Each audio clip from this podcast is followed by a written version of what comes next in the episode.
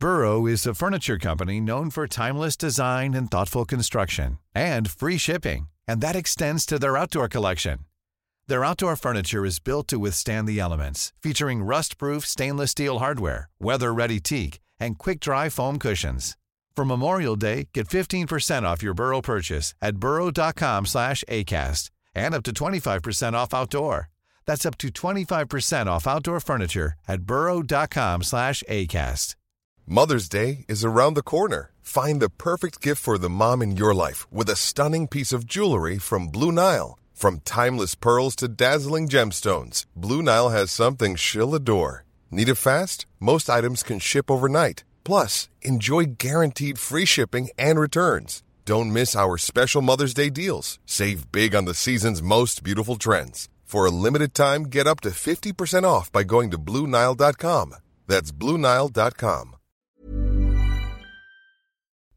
Hej och välkomna till Bakpodden Tillåt kakor, en podd med mig, Emma Brinkrask och min goda vän Camilla Hamid. Många av er känner nog igen oss som bakinspiratörerna från tv-rutan, bland kokböcker, tidningsomslag, Youtube, Instagram, ja, där bakning finns helt enkelt. I den här podden avslöjar vi inte bara allt kring de bästa och hemliga baktipsen, utan här får ni också följa med oss in på livet och allt som händer oss i vardagen. Så häll upp kaffet, ta fram bullarna, nu, Nu kör vi!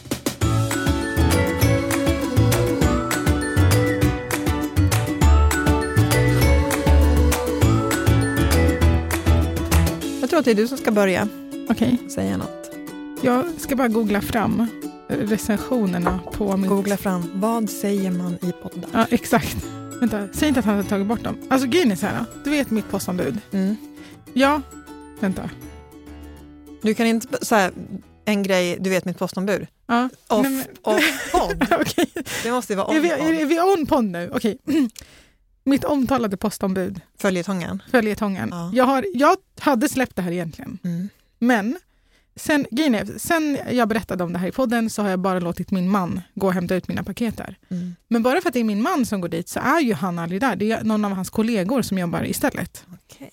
Eh, och den senaste kollegan, då min man tog upp det med honom, han bara, alltså min fru vågar inte komma hit och hämta ut sina paket. Då sa den här personen, han bara, nej det är många som känner så. Han bara, du borde läsa recensionerna på den här tobaksaffären på Google. Och, då, Säger han som jobbar där Ja. det? och det roliga är att så här, hur många postombud eller slash tobaksaffärer i Sverige har blivit recenserade på Google? Nej. Har man blivit det har det gått ganska långt. Det hjälper ju inte för man kan ju inte så här, ja, då väljer jag en annan. Nej, man är ju bunden. Ja, oftast. Ja. Ibland får man ju välja men ofta inte. Men vill du höra? Ja, jättegärna. Mycket dåligt bemötande. De bryr sig inte om allt. Tyvärr, det finns webbsidor som skickar paketet bara till den platsen. Ja, alltså det är ju så. Mm. Man har Mm. inget val. Vid uthämtning av paket får man oförskämt bemö- bemötande, extremely rude and arrogant owner. Riktigt otrevlig ägare. Vägrade att ta emot mitt paket. När man läser andra omdömen här så verkar det inte, vara, inte bara vara en dålig dag heller. Vid uthämtning av paket får man oförskämt bemötande. Trots att det var öppet klockan 11 skrek han på mig att komma tillbaka klockan 12. Nästa gång kom jag kom klockan 21.03 skrek han att han har stängt 21. Jag fick inte mitt paket. Jätteotrevlig man och dåligt bemötande. Någon har skrivit toppen trevlig och hjälpsam.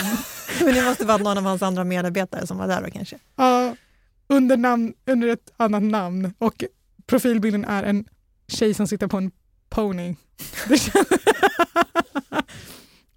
Någon annan skriver, man får inte lämna in paket där. Han har heller aldrig tid att lämna ut paket. Otrevlig snubbe. Alltså, det är en jättelång lista på recensioner. Men, men man tycker ju att, är är det DHL han är eller hur är det nu? ja, exakt. De borde ju ha koll på sådana saker. Att man borde liksom leva upp till en viss standard för att få fortsätta Tro mig, jag har frågat dem. deras brand. Liksom. Ja, men de, jag tror de verkar inte bekymra sig över den Okej. typen av saker. Så jag ville bara säga det, att det var, Mm. jag, som sagt, varje gång jag ser en sån här grej så på något sätt är det skönt för då bara bekräftar det, okej det är inte bara mot mig, det är inte fel på mig Nej, om det är fler som får det här bemötandet. det är bra. Mm. Men det är spännande när ett toba, tobak, en tobaksaffär slash postombud får så här många recensioner. Ja, och För det är ingenting har det med deras liksom, kärnverksamhet att göra. Nej. Allting handlar om postutlämnarverksamheten. Exakt. Ja, men får jag säga en roligare grej? Ja. Jag träffade min barndomsidol, alltså personen som introducerade mig till bakning och matlagning. Personen som vars recept på pizza Mm. var min första pizza jag bakade. Det är stort. Ja, det var väldigt, det är så här, jag hade inte brytt mig om Justin Bieber hade gått förbi. Men när den här personen går förbi, då blir jag starstruck. Jag pratar om Johanna Westman. Ja. Jag tror att alla ni som är ungefär i min ålder uppåt kollade på Johanna när hon lagade mat med en robot. Jag kommer inte ihåg vad han Ja, hon hette. var på tv också. Ja. För jag visste att hon hade gjort kokböcker för barn. Exakt. Och, men de, de är baserade på ett program hon Mm. hade på SVT. Jag, Mixer hette han. Ah, ja, Johanna och Mixer. Ja. Men vi pratar sen, tidigt 2000-tal eller? Ja, sent 90-tal, Ja. tidigt 2000-tal. Mm. Och alltså, jag, det kände, när jag träffade henne kändes det som att vi hade setts förut. Mm. Men det här var första gången jag träffade henne. Jag har ju följt I henne på vilket Instagram. sammanhang träffades ni? Jag skulle hyra hennes studio för att fota nya pressbilder med Ulrika. Hon som fotar mina böcker. Har hon en egen studio? Ja, på Okej. Mosebacke. All right. Skitsnygg. Alltså verkligen, jag ville bara ha så här, någon ny fräsch miljö. Mm. Eh, och jag trodde inte att hon skulle vara där. Jag Mm. tänkte för att hon och min eh, som fotar mina böcker, Ulrika, hon fotar även Johannas böcker och de är vänner. Så att Ulrika hade löst allting med studion och då tänkte jag bara jag kommer komma dit, Ulrika kommer vara där, Johanna kommer inte vara där. Men så sitter hon där Mm. och jag vet typ inte hur jag ska bete mig. Och sen, vet du vad det sjuka var? Nej. Jag hade en, en eh, skjorta Ja. och den hade krage och ofta när man har krage under en sjal så ser det ganska som att, ut som att man har en tjock hals. Mm. Så jag var så här, gud jag måste klippa bort den här kragen. Eh, Ursäkta, va? Klippa bort Ja. kragen på skjortan? alltså standard, alla tjejer med sjal, vi klipper bort kragarna för att annars ser det för liksom, det blir oproportionerlig hals gentemot eh, huvud och axlar. Oh my god! Men den Det här var ju, ny information för men den mig. syns ju ändå aldrig. Nej, jag förstår. Men... Så att man klipper bort den. Det känns ju brutalt när man gör det, Ja. men man behöver göra det. Så att, All right. och vet du, då klipper hon bort min krage. Alltså, ska du fatta? Alltså, som sagt, Tyckte inte hon att det så här, ska du klippa bort kragen? Hon bara fattade. att det- nej, men hon bara fattade. Hon gjorde Ja. Hon bara, gud vad snyggt det blev. Alltså, Ja. så, så himla avslappnat. Så jag ville bara säga det. Det här är liksom det som har förgyllt min vecka. Men Jag vad, måste Johanna. berätta mer. Hur var hon? Vad pratade ni om? Visste hon vem du var? Ja, hon visste vem jag och vet du Mm. vad? Jag taggade på henne på Instagram för jag behövde meddela hela världen om att jag har träffat Johanna Westman och att jag är jättestarstruck. Och så repostade hon och skriver så här, jag har varit med och fostrat denna stjärna. Alltså för det har hon. Det är Mm. hennes böcker som jag liksom har, som har liksom lagt grunden till mitt bakintresse. Och det fina, förlåt att det här blir en jättelång story, men som sagt, jag berättar för dig, så här, det är inte som att vi hade så här mycket pengar när jag var barn. Nej. Så vi, jag hade egentligen aldrig råd med böcker. Men alltså turen i livet, min granne jobbade i en bokaffär Mm. och hon var jättemån om min läsning. Så jag fick böcker av henne. Och Okej. en av böckerna jag fick var den här kokboken. Så att liksom, hennes böcker alltså det är så, så himla mycket mer än bara så en bok med recept. Det är ju, alltså det är ett, hon var ju liksom barndomsidolen. Ja. Men också sättet jag fick boken på och att jag sen, alltså cirkeln slut, så jag får träffa den här människan i verkliga livet. Mm. Och hon är så här lite stolt. Det, det betyder jättemycket för mig. Ja. Ja, Jag min förstår puls har gått upp. Men det är, det är ganska roligt. Här syns ju vår generationsklyfta som inte är jättestor men ändå så här 13 år. För, för mig, eh, när, när Johanna Westman började göra mat och Mm. mat-tv och mat för barn, då hade jag blivit så här, tonåring och slutat kolla på barnprogram. Mm. För mig är Johanna Westman liksom eh, popprogramledare. Hon Va? höll ju i musikprogram. Aha. Eh, det fanns 92 så fanns det ett program som hette Poppitopp som var så det stora listprogrammet på tv. Aha. Och då var jag 12 bast. Eh, så det, alltså för mig är hon liksom ungdomsmusikprogramledare. Så att jag ah, har, okej. och sen släpptes, liksom, släppte jag liksom, ja, men, jag blev för gammal för barnprogram så att jag har aldrig riktigt hängt med i hennes liksom, matresa. Men nu ser jag henne på kväll och säger just det, hon gör mat nu. Liksom. Ja. Men för mig är det fortfarande att hon är en av de här liksom coola, ja men de som var några år äldre som hade fått coola trendiga musiktopplistor-programledarjobb. Ja. Liksom. Så vi har verkligen kul. olika ja, olika referenser. Ja, men vad har du gjort? Nej, men jag har ju varit eh, faktiskt påskledig, Jag trodde du skulle säga att du har varit påskkärring. påskkärring. det har inte varit. Jag var var ett vanlig kärring och så det var påskkärring, så blir det ju påsk, påskkärring. Eh, men eh, på, på följetong så har jag ju faktiskt, eh, jag pratat om min pralinkurs. Mm. Den har jag ju tittat lite mer på nu när jag varit ledig. Egentligen så ska man ju liksom titta på varje varje del och sen ska Mm. man ju svara på frågor och läsa och så ska man öva och sådär. Nu har jag bara här, tittat igenom alla filmklipp Mm. eh, och vidhåller ju fortfarande att den är inte för newbies. Nej, okej. Eh, I alla fall inte när det börjar med hur man ska då liksom temperera färgämnena som man ska färga skalet med innan man ens häller på chokladen. Oj! Ja, men vad som faktiskt är intressant är att han använder sig av en chokladtempereringsmetod som vi inte har pratat om. Okej, så det finns en till. Utöver Ja. mikron, utöver sous vide. Ja. Vad har, vad har vi mer? Eh, den heter eh, poddning, tror jag den Nej, heter. men, nej, sluta. Gör det nu. jag tror det. Jag tror den heter poddning. Poddning. Ja, jag tror också att magasinet Läkerier, den här danska mattidningen, har skrivit eh, om det. Och vi ska prata mer om det en annan gång, Ja, tänker jag. Det bara slog mig nu att, eh, att för den är också, återigen vad som gör att, att jag känner att den här kursen är helt otillgänglig. För då står han där och har liksom en så här eh, apparat som värmehåller sex liter choklad, smält Aha. choklad. Och han bara, ja det här är bra om man ska göra små mängder. Till exempel här har jag bara sex liter choklad. Man bara, ursäkta jag skulle vilja göra en deciliter. Ja. Ehm, men den här metoden kan du göra med stora mängder choklad och du kan också göra det med väldigt, väldigt små mängder. Okej, men berätta. Vad Ja, men den handlar om, eh, vi har pratat om tidigare att man värmer upp, man värmer ner, man värmer upp Mm. eller bara som jag då bara värmer upp. Det här är ett mellanting. Så du värmer upp chokladen till runt 40-45 grader. Den smälter men ganska precis. Sen så ska du bara ner till arbetstemperaturen. Du ska Mm. alltså inte ner och sen upp igen. Och du ska ner i arbetstemperatur genom att addera osmält choklad. Mhm. Så du adderar liksom bitar av choklad eh, och sen när du når rätt temperatur så bara mixar du eller bara tar du upp dem. Och jag såg faktiskt en, en ny dansk tjej som jag börjat följa ganska nyligen som gjorde det här med extremt små mängder choklad, kanske så här 100-150 gram. Okej. Att hon smälte det upp till typ 40-45 grader och sen la hon ner typ, om man tänker så här, chokladpellets, Mm. Valrhona, eller om du tänker att du har brutit av, alltså en ch- chokladbit liksom. Mm.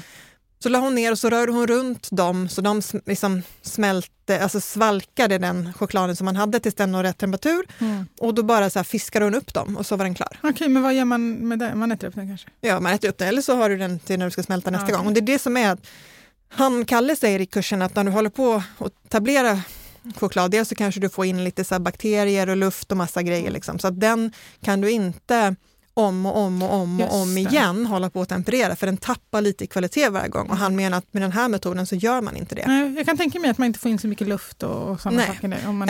Eh, Så att jag tänker att jag ska testa den, eh, för då kan man i mikron värma upp till 40-45 grader, alltså vara Mm. försiktig så man inte värmer för mycket. Och sen då, du kan ju såklart ha i finhackad choklad också, men det som är bra om du lägger lite större bitar är att när du väl har nått rätt temperatur så bara fiskar du upp dem och så är Mm. chokladen redo. Så det ska jag faktiskt eh, ta med mig. Så jag kommer ju lära mig jättemycket av den här pralinkursen ändå, även om det, ja, men det första jag kommer göra är inte att lära mig temperera färgämnen. Nej. För att alltså jag vill så börja med att bara stöpa en helt vanlig chokladpralin utan Ja. pynt ens. Ja, Liksom. men det känns mer så här där. newbie än att så börja med Ja, färgämnen precis. direkt. Så jag kommer nog eh, att ehm, nästa gång jag ska temperera choklad så kommer jag definitivt testa den metoden så får vi Mm. höra mer om det. Gärna.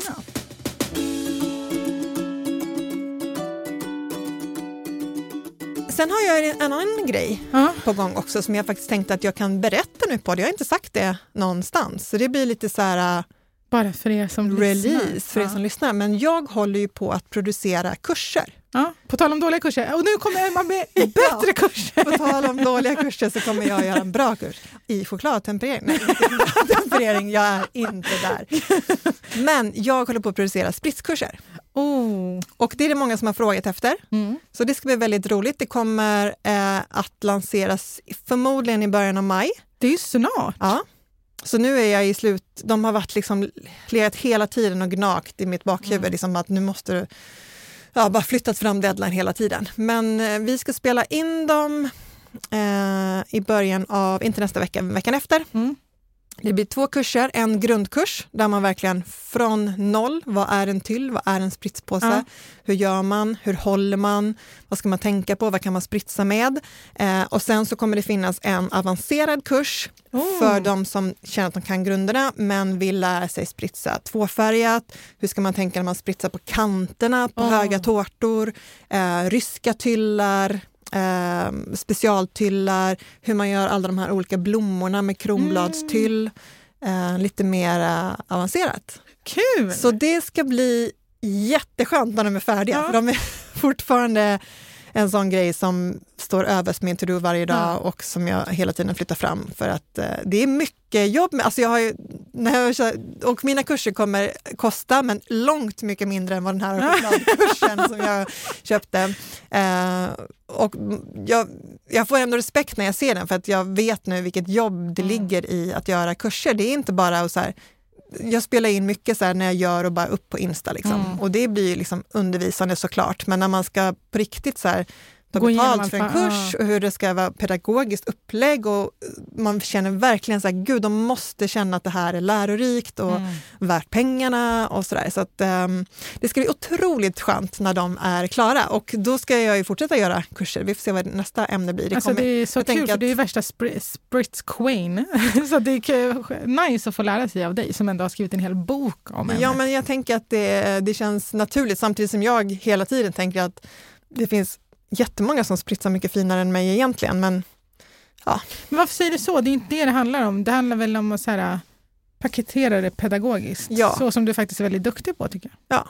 ja, och sen liksom, alltså i första kursen så kommer vi gå igenom, alltså, det kommer vara ganska mycket som, som boken, Mm. men där du får se och höra mig Mm. göra och prata. Liksom. Men att man går igenom olika saker man kan spritsa med. Så I, Mm. I fortsättningskursen kommer vi nog hålla oss typ till smörkräm, Ja, för att där handlar det mer om teknikerna. Liksom. Det.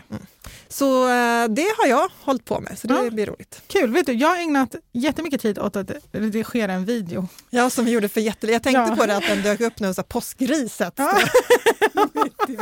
Men jag laddade upp en video, det blir i onsdags, nej, tisdags för er som lyssnar. Ja, det är samma dag. Just det, ja. Men jag laddade upp den på tisdagen. Den här videon spelade vi in för innan påsk. ja, Tre veckor sedan. tre veckor sedan och då testade vi GBs glassnyheter Mm. 2021. Och det skulle inte ha tagit så lång tid att redigera den. Men eh, du vet när man matar in allt material i datorn och så Mm. bara, gud, micken det knasar i början och i slutet av videon. Men, och vi höll ju också på en miljard gånger och testade mickarna och de funkade Ja. och hjälpte fram och tillbaka. Och liksom, Jag vet inte vad det var, otur, mm. men jag försökte lösa det. ja. Och det blev bra.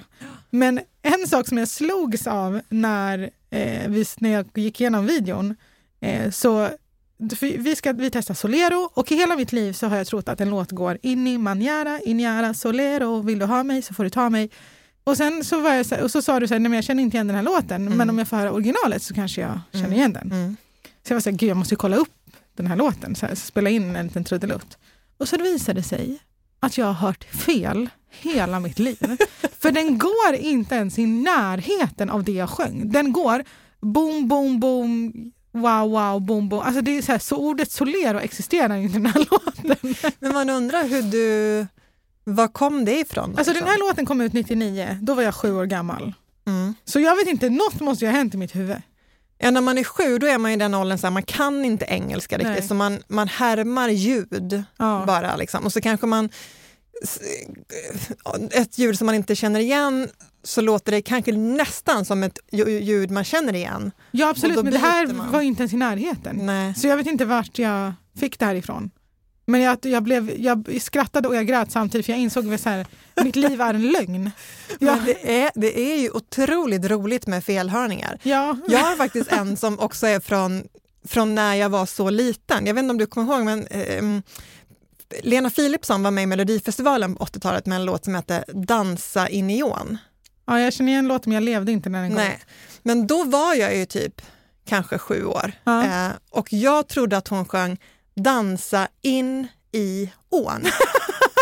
Så jag så, varje gång jag hörde den låten så såg jag framför mig hur hon liksom stod typ så surfade nästan på, eh, på så här, ån i Ronneby också, för det var där jag bodde då. Så jag såg henne så här, dansa in i ån. Nej. Och det här trodde jag tills på riktigt för kanske så här fem, tio år sedan. Nej, vad Alltså jag var inte today years old, men jag var vuxen Ja. när jag insåg att hon sjunger ju dansa i neon. Vad jobbigt. Mm. Det blir ju väldigt, alltså som sagt, ens världsbild Ja, och det, det, har, det här har gått så lång tid så jag hör ju fortfarande dansa i neon. Jag får ju tänka efter ja, när jag ska säga det, får jag tänka efter så att jag säger rätt och inte det som jag tror.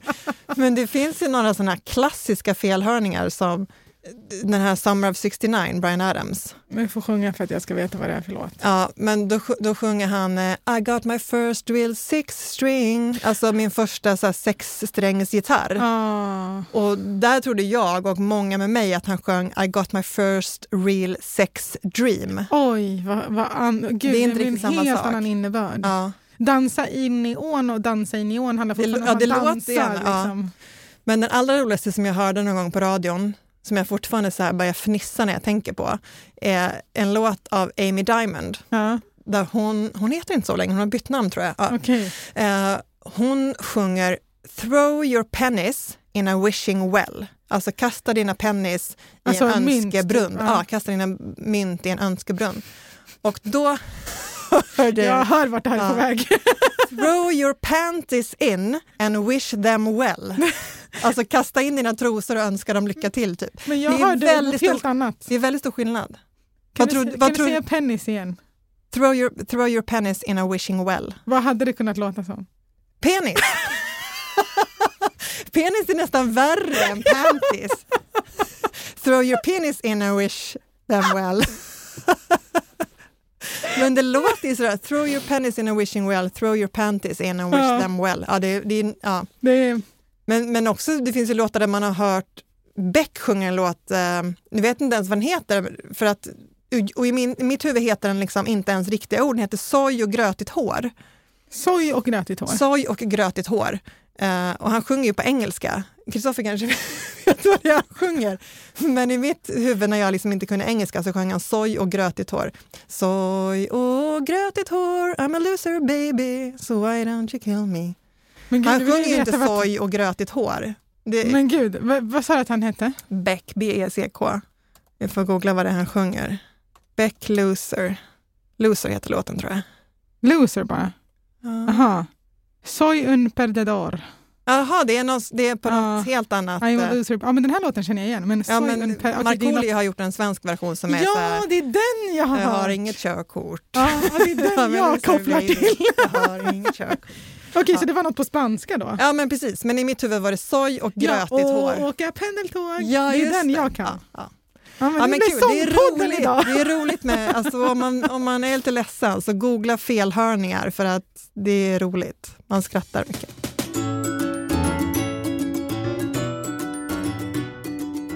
Okej, Emma. Mm.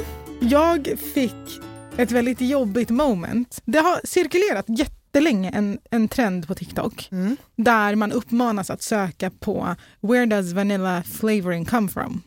Och då ska man söka inte på TikTok utan på Google. på Google. Och, så här, och varje gång jag har sett någon göra det här så, så här, och sen i sekvensen när man ser att de googlar, man får inte se vad de googlar eller vad som kommer Mm. upp, så ser de helt så här baffled ut. De ser helt så här förstörda ut. Och jag har tänkt varenda gång, de fejkar. Ja, för att de där, såna där filmer har man ju sett med annat också. Ja. Alltså spela upp det här baklänges. Ja. Eh, eller så här, the moment when I realized, la la la. Och så ser man, och så fattar man inte. Man Nej. googlar, man fattar. Och då, jag tror också att de är fake. Ja, och speciellt eftersom att så här, det är bara en, ofta är det så De vill att är man ska titta igen och igen och igen på Eh, filmen för att exakt. se vad det är man missar. Precis. Men det här, jag, det här är, jag förstår nu.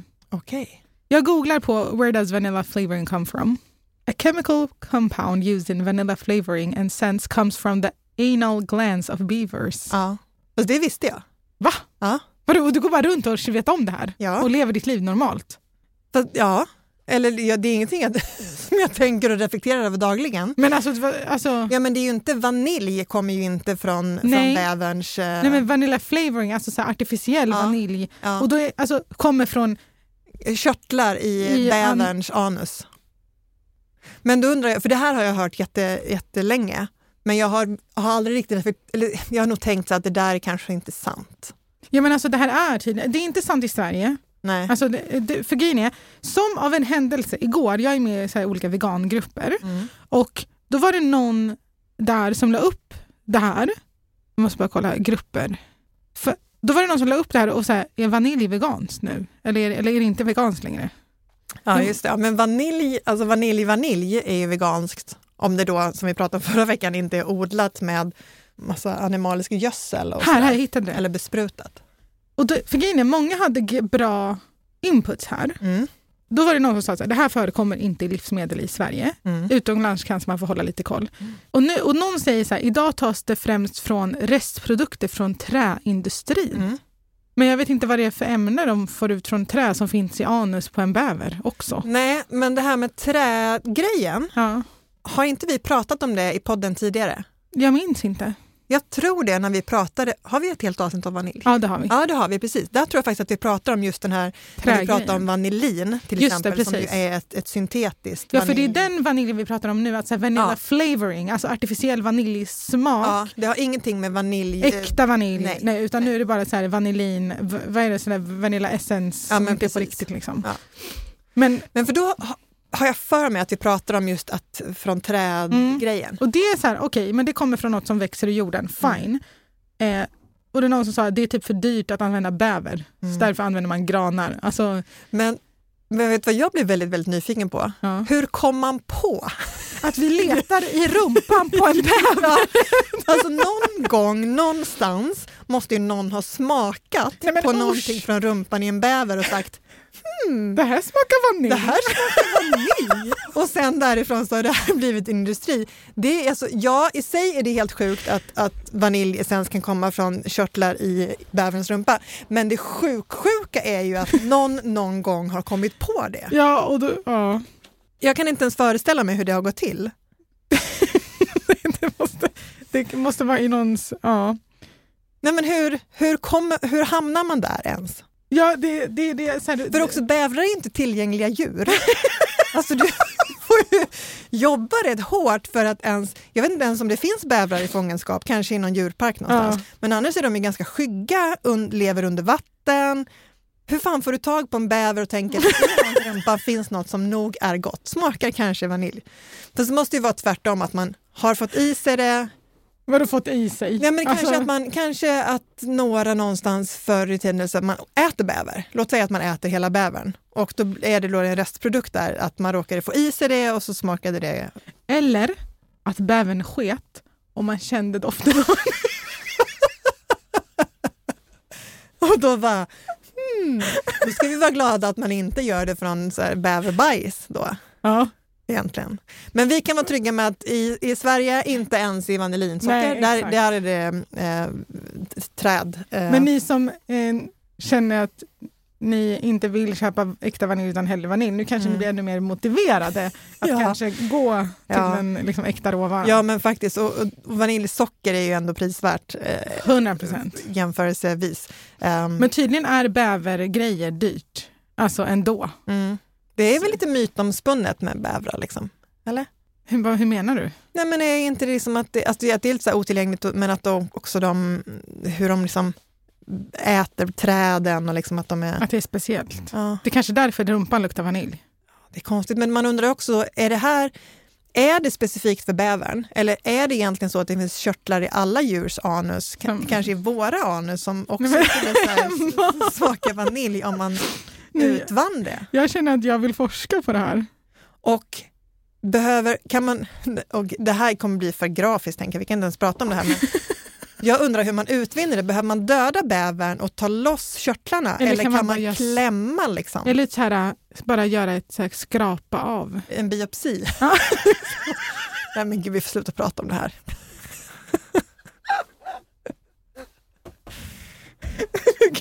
Här gick för långt. Ja. Men det är som sagt bara googla om ni vill läsa mer ehm, om detta. Så. I'm Sandra, and I'm just the professional your small business was looking for. But you didn't hire me because you didn't use LinkedIn jobs. LinkedIn has professionals you can't find anywhere else, including those who aren't actively looking for a new job but might be open to the perfect role, like me. In a given month, over 70% of LinkedIn users don't visit other leading job sites. So if you're not looking on LinkedIn, you'll miss out on great candidates like Sandra. Start hiring professionals like a professional. Post your free job on linkedin.com/people today. Burrow is a furniture company known for timeless design and thoughtful construction and free shipping, and that extends to their outdoor collection. Their outdoor furniture is built to withstand the elements, featuring rust-proof stainless steel hardware, weather-ready teak, and quick-dry foam cushions. For Memorial Day, get 15% off your Burrow purchase at burrow.com slash ACAST and up to 25% off outdoor. That's up to 25% off outdoor furniture at burrow.com slash ACAST. Ja. Och om vi ska återkoppla till förra veckans eh, obskyra bröstmjölkdiskussion och veganskt eller ej, så har vi faktiskt fått ja, både, och både de som har sagt att, eh, att veganism handlar inte om vad du äter utan det handlar om en livsstil som gör att du inte är medverkar till att exploatera djur Djur, på ja. något sätt. Också det är definitivt veganskt medan andra har hävdat att nej, det är inte veganskt. Mm. Så att, eh, ja, så är det med det. Jag älskar hur du alltid försöker liksom knyta tillbaka till seriositet i ett ämne som har spårat. Men det var Jag vet inte hur man, bara släpp, hur man bara släpper den där och går vidare. Ibland kan det passa att bara Okej, släppa- vi släpper det och går Ja. vidare.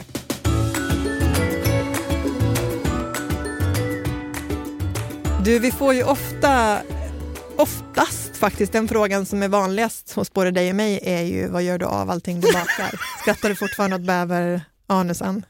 Skulle lagt det sist i programmet. Okej, vi nya tag. Ja. Ja.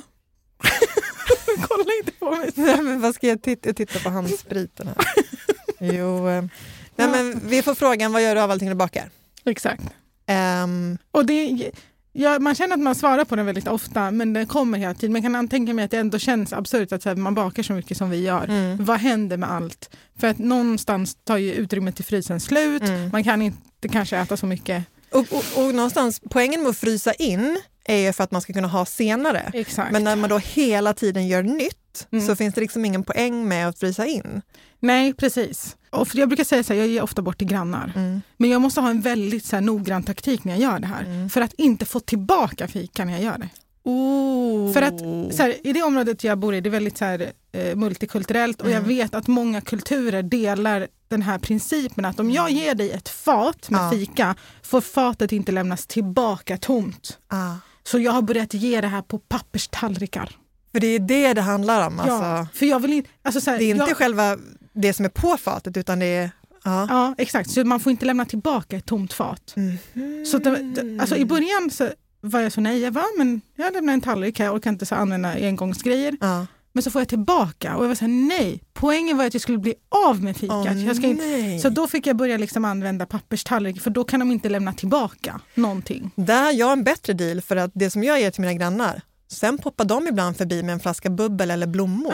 Ah, ja, det är lite, men utbyte lite mer Ja, så. Ja, det, det- är nice. det För, men de kanske är medvetna om att du... Ja, Ja, ja, ja. Och sen så bakar de ju inte själva. Men Nej, det är faktiskt... det är bra. Ja, det är sådana grannar man ska Ja, ha. men de, de är perfekta grannar för mig.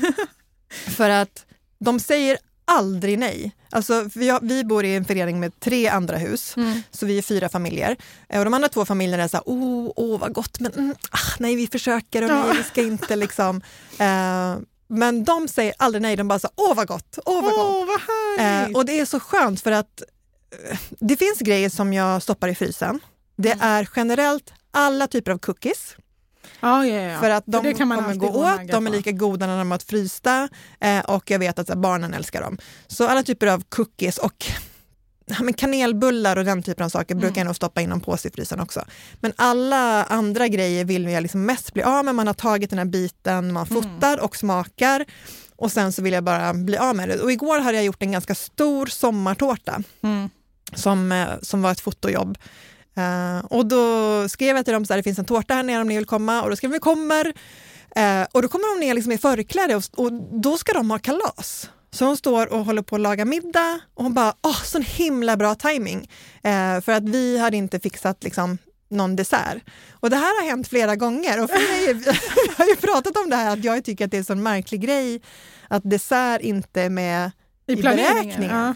Och för de här är liksom verkligen så här, gillar så lyxiga saker, de äter mycket, de kan göra så skaldjursplatåer Mm. och riktigt så här, goda grejer. Men, men de bara, nej men jag är så dålig på det här med desserter och tårtor. Så då liksom. skippar de det Då helt? Skip, ja, det verkar som de skippar det helt. Inte så här, då har jag redan eller så beställt en från ett konditori eller Mm. köpt hem glass. Liksom, eller kanske de har, jag vet inte. Men så de är, det är alltid så här, åh, rädda din öron, här kommer en-" Men jag tänker, de kan, inte, de kan inte lita på det. De kan inte räkna med att, att jag råkar ha en tårta över precis när de ska ha kalas. Men det har hänt flera gånger.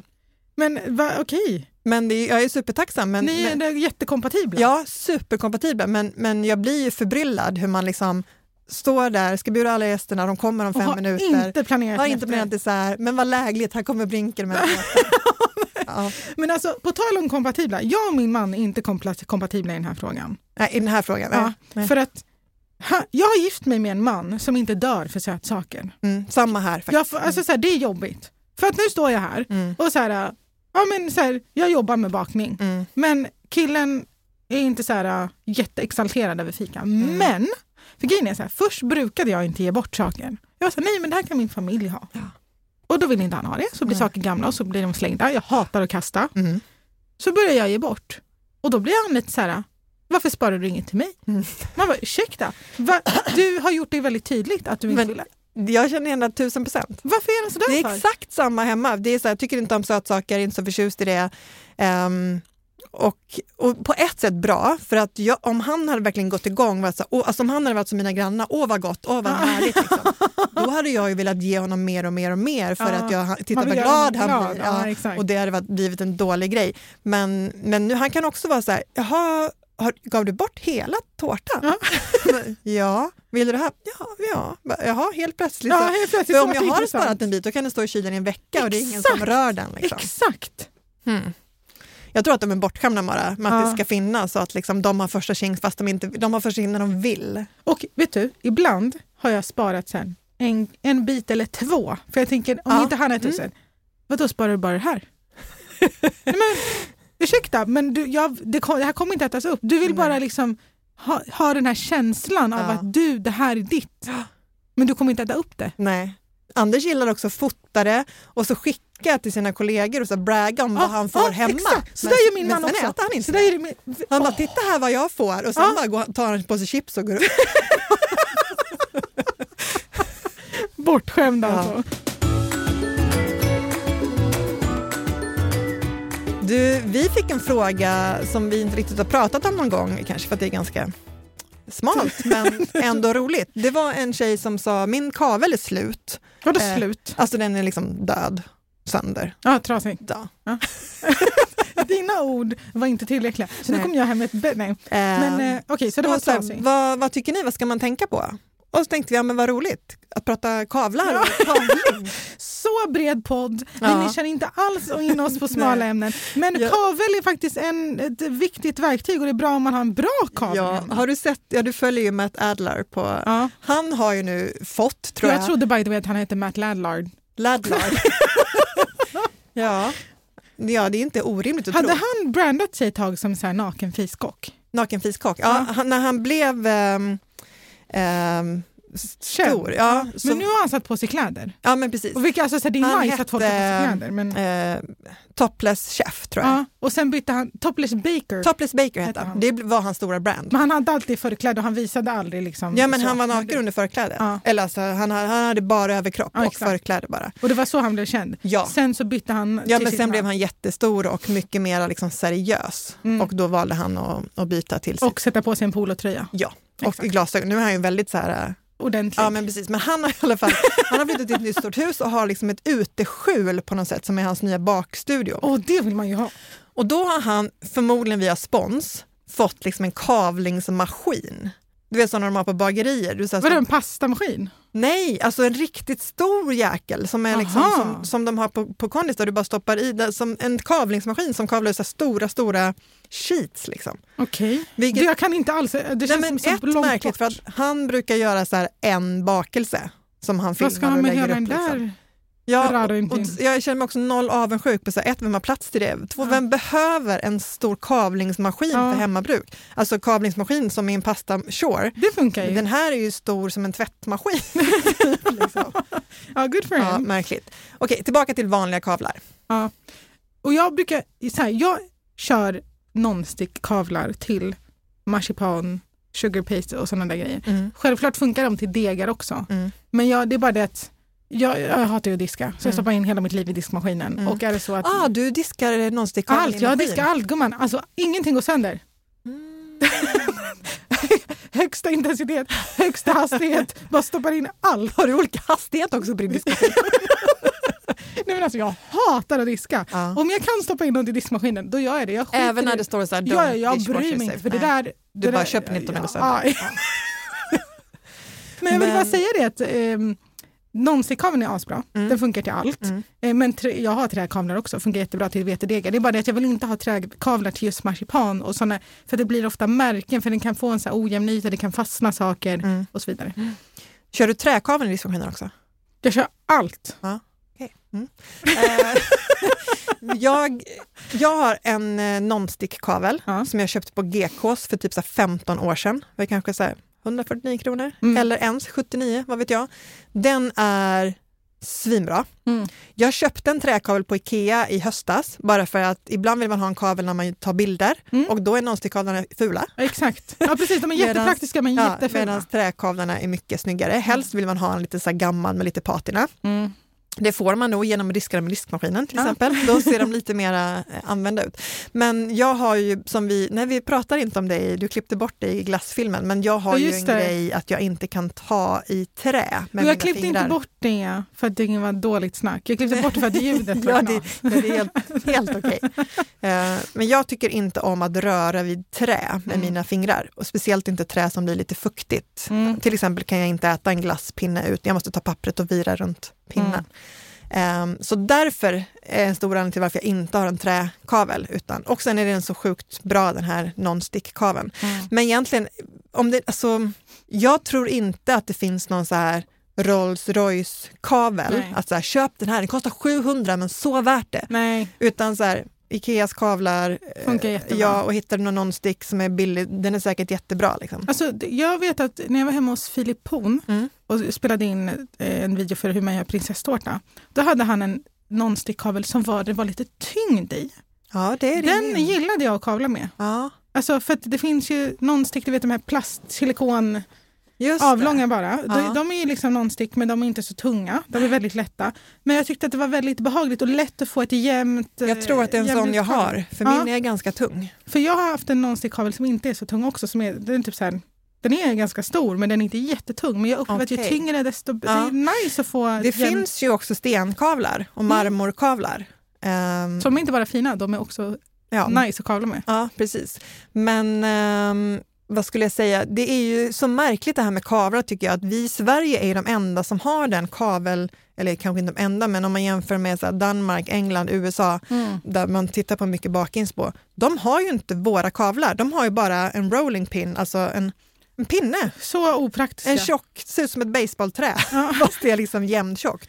Och, och Ditte Julie Jensen som är en stor bakinfluencer i Danmark, hon släpper också egna bakprylar, formar och grejer. Mm. Hon släppte en kavel som är ehm, i silikon tror jag, men där man också kan sätta på grejer som man kan skära och så här. Superbra. Men även den är bara en tjock pinne. Det måste vara sjukt opraktiskt. Och bara liksom, hur, man, alltså jag vet inte, hur, då kavlar man bara ovanifrån med händerna. Alltså man, bara rullar. Ja, bara liksom, man kan liksom inte ta tag i Nej. den. Och få ett, Så du kan ju inte så gå över en hel lång, utan då måste du så här, dy, dy, dy, dy, dy, och så Mm, framåt. Alltså, så otroligt opraktiskt. Jag kan inte förstå hur vi som har en sån genial kavel som det känns som vi har haft i hundratals år, när Mm. man tittar på de gamla bakstugorna och Ja. bakar knäckebröd förr i tiden så hade de ju såna. mm.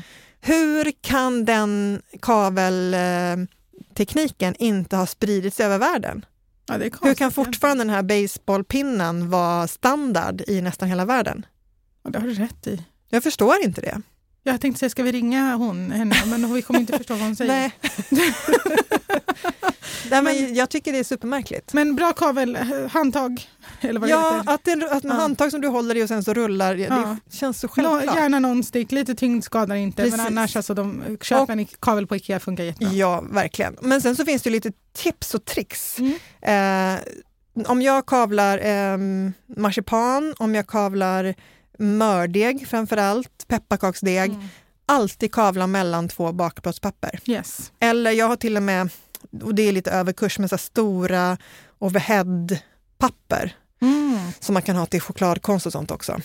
Ehm, Jag har en kavlingsmatta som jag kör till marsipan och sånt. Mm.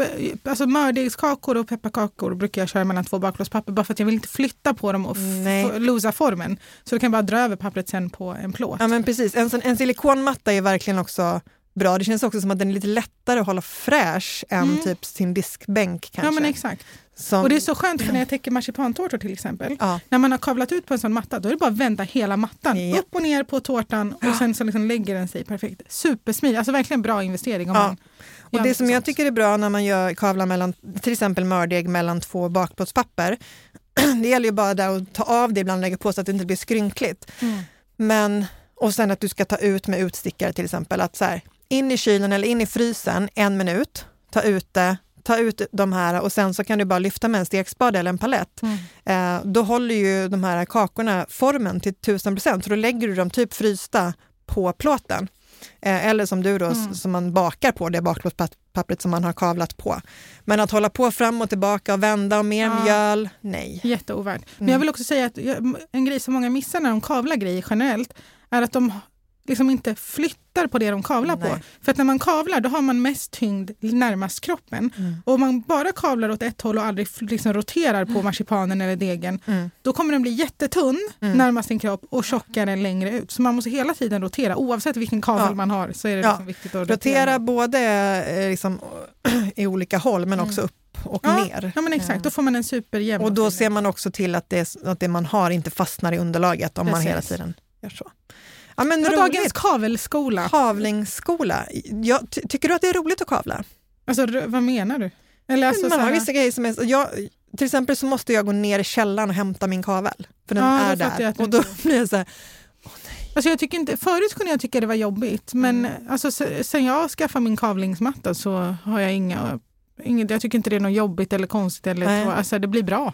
jag tycker alltid att det är ett lite så här, ah, just det. måste- Alltså, Mm. Jag älskar att baka pajer till exempel, eller så här fina tarter. Mm. Men ja, men jag, fick- då, är det bara, då är det inte att du hatar att kavla, du hatar att gå ner till källaren. Ja, men, ja fast också hela kavlings... ehm, grejen känns lite grann som ett nödvändigt ont. Så då försöker jag till och med, liksom, om jag gör en stor sats mördeg och så gör jag massa olika Ah, skal du och grejer. på, ja. ja. och kanske till och med också tycker jag att det är skittråkigt att göra mördeg, så då brukar jag göra en rejäl sats och sen så fryser jag. Den är så tacksam att frysa Ja. ner.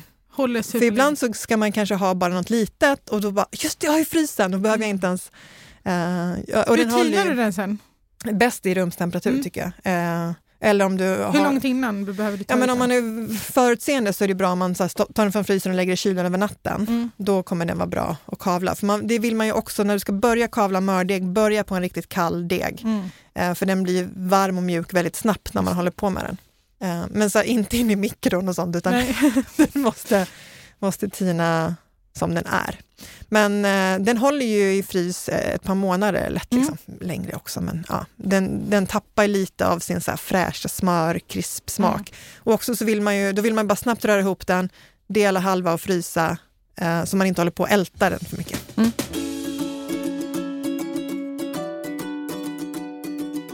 Nej, men jag har inget tips eller hack den här veckan. Nej, Det känns som att det går trögt på den ja, kanten. det, ja, kanske för att man inte håller på så mycket. Eller jag har varit jätt, haft jättelite tid att hålla på hemma och baka till bloggen och sådär. Men jag kom på en grej, det här hänger lite grann ihop. Det känns som att vi inte kommer på något nytt någon gång. Vi bara så till saker vi har pratat om tidigare. Men vi har pratat om eh, sous vide. Nej, det var det avsnitt sedan vi startade podden Ja, igen. Och ofta när man köper en sous vide så köper man den som ett paket tillsammans med en vakuumpackare. Mm. För, att, för att kunna sous vida så måste du vakuumpacka. Är det som du ska tillagas. Det är det som är hela grejen, att du vakuumpackar och sen tillagas det på låg temp. Men jag har ingen sous vide, men jag har eh, fått en vakuumpackare.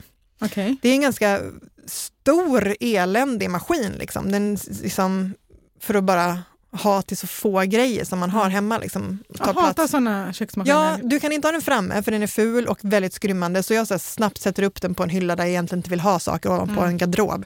Men då tänker man att det är så här till kött och när man ska frysa grejer. Liksom. Men då har jag kommit på eh, ett sjukt bra användningsområde för den. Mm. Nämligen, det finns ju ibland att man köper storpack med saker eh, som man använder och sen så går det så flera månader utan att du använder det igen och så är det så här halvdåligt. Och en sån grej är marsipan. Mm. Då brukar jag köpa de här en kilos eller vad det är på Martin och Servera. Och du, även när du beställer ibland så blir det stora förpackningar.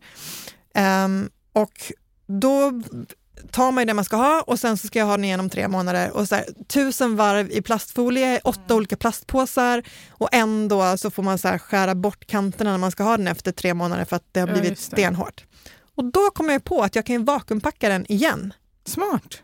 Så då tog jag det jag skulle ha och sen så vakuumpackade jag. Så då är den ju som ny. Som det borde funka den. för mandelmassa, alltså du vet den här stumpen som man, när Helt man klart, ska ha mandelmassa, säkert sugar paste och sånt. Ibland så kanske man står och säger, men gud vad ska jag med ett kilo farinsocker till? Ja men ta ett, ett halvt kilo och lägg i en burk och vakuumpacka resten. resten. Ja. Och nu säger jag inte gå, spring och köp en vakuumpackare för det här, men om du redan har ja. en vakuumpackare hemma och den inte som används så flitigt. du inte använder så flitigt så är det ett supertips faktiskt att om du har storpack med någonting, saker som lätt torkar ut och som du inte ska använda ofta, mm. vakuumpacka. Nice! Mm.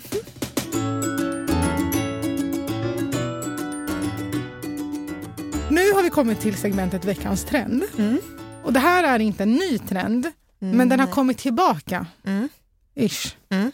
För jag vet inte om du har sett det här med flätade bullar. Alltså mm. bullar som man, alltså varje bulle är en fläta som man sen rullar ihop ah. och bakar i en muffinsform eller muffinsplåt. Jag har gjort den trenden. Ja, du har gjort det? Ja, jag har en film på det. Ja. Jag har missat det här helt, men ja. det, jag ser det oftare nu. Men mm. ofta är det så när man tänker på något så känner man att man ser det oftare. Mm. Men jag tror att jag såg Leila Lindholm göra det här för några år sedan. Mm. Eh, jag kommer inte ihåg om det var bröd eller kanelbullar. Eh, men nu har jag börjat se det på typ så TikTok och på min liksom, utforskarsida på Instagram och liksom fler av oss svenska bagare gör det här. Ja men precis. Men jag, det är jättefint, mm. men jag känner mig lite skeptisk för det blir en väldigt tjock och stor bulle. Mm. Alltså, jag, hade, jag gillar konceptet av att fläta och rulla ihop, mm. men det känns som att den blir för stor. För, alltså, den är redan stor när den är klar, eller när den är ihoprullad. Hur stor blir den när, man har gräddat den? Ja. För det är ingen som visar det. Nej. Du kanske har visat det? Ja, men... alltså, jag har ju bilder på min... Eh, men jag, jag såg, jag såg det på TikTok tror jag, mm. i höstas och så tänkte det här ska jag göra innan jag ser tusen andra personer ja. göra det. Um, så då gjorde jag det. Sen har jag sett, eh, jag tror att Simona har gjort det och Cecilia Haglin har gjort det. Hilda som vann Hela Sverige bakar i år. Hon har också gjort det.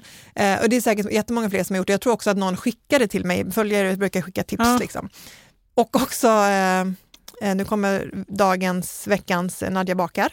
Ja, för att hon i ett avsnitt besöker en bagare som gör bullar och han gör också exakt den här tekniken. Han gör den väldigt, väldigt bra. För jag blev lite besviken måste jag säga. Okay. För att som du säger, man får se hur man kavlar ut den, man får se hur man skär remsor, mm. man får se hur man flätar och man får se hur man lägger ner den i muffinsplåten. Sen får man inte se så mycket mer. Och jag tyckte mina var superfina, de såg verkligen ut som så riktigt fina flätor. Mm. Men sen när de var bakade så tyckte jag att de tappade formen. Hel, sån här, det såg bara ut som att de var så här hopsnodda. Liksom. Alltså mm. man, det här flätade mönstret framgick inte lika tydligt när det var bakat. Nej. Sen visade jag... Nadja Baka slutresultatet? Ja, och hans var mycket finare. Okay. För det han gjorde som jag tänker att jag ska testa nästa gång var att han liksom såg till att flätan var inte bara som en rak fläta på toppen utan verkligen gick som en rund, ah, liksom, han okay. hade dragit ut det på något sätt. Men det som jag tyckte var två saker som var lite konstigt var dels så var det ju det att det var inte så fint när det var bakat. Mm. Det såg inte lika imponerande ut som jag hade hoppats. Och två, så undrar jag, alla bakar ju de här då i muffinsplåt. Mm. Och egentligen, varför måste man det? Är det så att de ännu mer tappar formen om man inte fångar in dem i muffinsplåten? Så kan det nog vara. Men jag tänker att jag ska testa en gång och, och göra den metoden utan plåten. Men det som händer är ju att de får ju den här svampformen. Mm. Um, alltså verkligen så här en, en muffins och sen med den här stora mm. toppen. Så de, jag tror att jag bara fotade mina ovanifrån för det var så de var snygga. Ja. Från sidan så ser de lite knas ut för de, har ju, de ser ut som svampar. Och att grädda kanelbullar i muffinsform gör också att ovansidan som inte är i formen blir så här lite krispig och härligt Mm. karamelliserad. Undersidan blir ju lite soggy, Ja, för den får ju ingen färg eller krispighet. Den blir bara lite mushy och mjuk. Mm. Så jag var inte superimpad Det över kän- alltså, slutresultatet. Det hade känts finare tror jag om man bara hade flätat och sen låtit den vara en fläta. Och inte liksom... Ja, För det känns hur tyvärr... får, alltså, hur, får när man, jag kollar- hur ser ändarna ut då? då? nej men man kan väl bara liksom... Den änden som inte är... Alltså den som är slutet, det är väl bara att trycka ner den under. Mm, kanske. Jag, Jag tror att de skulle gå upp då kanske. Men jag tänker att jag ska försöka göra dem... Ska vi ha det som läxa till nästa vecka? Att Jag testa? kommer inte hinna baka sådana nästa vecka.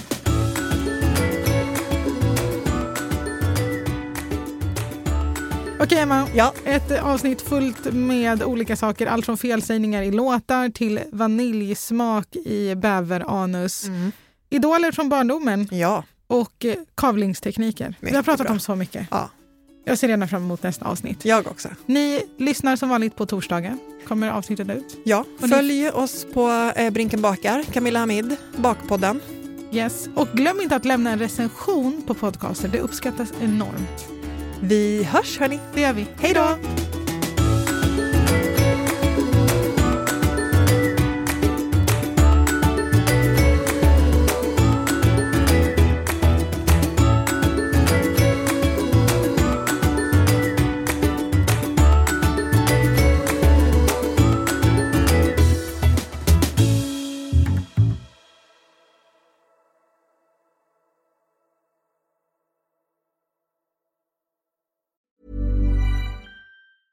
A lot can happen in the next three years. Like a chatbot may be your new best friend. But what won't change? Needing health insurance. United Healthcare Tri Term Medical Plans are available for these changing times. Underwritten by Golden Rule Insurance Company, they offer budget friendly, flexible coverage for people who are in between jobs or missed open enrollment. The plans last nearly three years in some states, with access to a nationwide network of doctors and hospitals. So, for whatever tomorrow brings, United Healthcare Tri Term Medical Plans may be for you. Learn more at uh1.com. Imagine the softest sheets you've ever felt. Now imagine them getting even softer over time. That's what you'll feel with Bowl and Branch's organic cotton sheets. In a recent customer survey, 96% replied that Bowl and Branch sheets get softer with every wash. Start getting your best night's sleep in these sheets that get softer and softer for years to come. Try their sheets with a 30-night guarantee. Plus, get 15% off your first order at bowlandbranch.com. Code BUTTERY. Exclusions apply. See site for details.